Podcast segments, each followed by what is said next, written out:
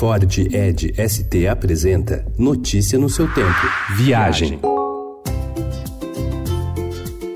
O repórter Tiago Lasco faz um delicioso relato sobre sua viagem ao norte do Chile. E não é San Pedro do Atacama, que se tornou um polo turístico cada vez mais buscado por brasileiros. O objetivo dele era vasculhar os atrativos de Arica e Parinacota, ainda mais ao norte, a última região daquele país antes da fronteira com o Peru. Como o San Pedro já caminha para a saturação, o governo do Chile agora quer explorar o potencial do local e desenvolvê-la como destino turístico. O grande destaque é mesmo o Parque Nacional Lauca.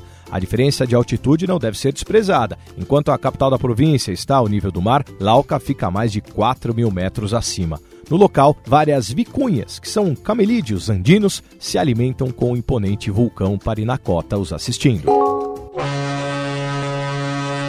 A temporada de cruzeiros 2019-2020 ainda nem começou na costa brasileira e as duas principais armadoras que percorrem o nosso litoral já anunciaram novidades para a temporada seguinte, 2020-2021. Cada uma delas trará uma nova embarcação para a temporada no país. Entre os destaques, a MSC anunciou a estreia do Grandiosa, com capacidade para 6.300 passageiros, o maior a percorrer o litoral brasileiro. Da italiana Costa, a novidade é o navio Luminosa, com 1.130 cabines e capacidade para 2.826 hóspedes, a embarcação terá partidas de Santos e Itajaí, com destino a Montevidéu e Buenos Aires.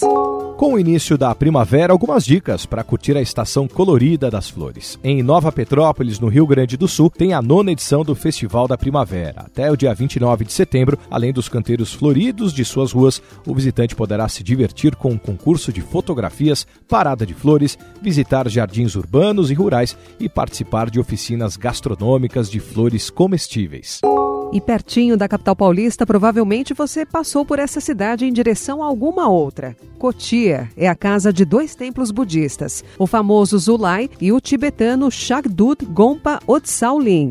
Dois ambientes de paz e que durante a estação florida guardam paisagens ainda mais bonitas com seus jardins vistosos e esculturas. É possível visitá-los mesmo sem seguir a filosofia budista e, sobretudo no primeiro, há diversas atividades culturais e celebrações abertas ao público. Notícia no seu tempo. É um oferecimento de Ford Edge ST, o SUV que coloca performance na sua rotina até na hora de você se informar.